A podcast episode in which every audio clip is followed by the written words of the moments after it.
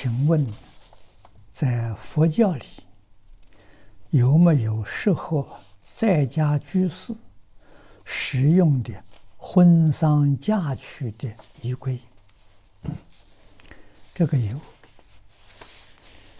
多半在莲社、居士里，在家佛教的团体，寺院里面呢，过去是没有的，现在我不太清楚。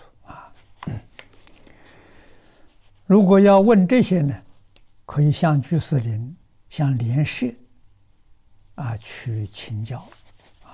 我相信呢，有很多居士道场都有这些仪规。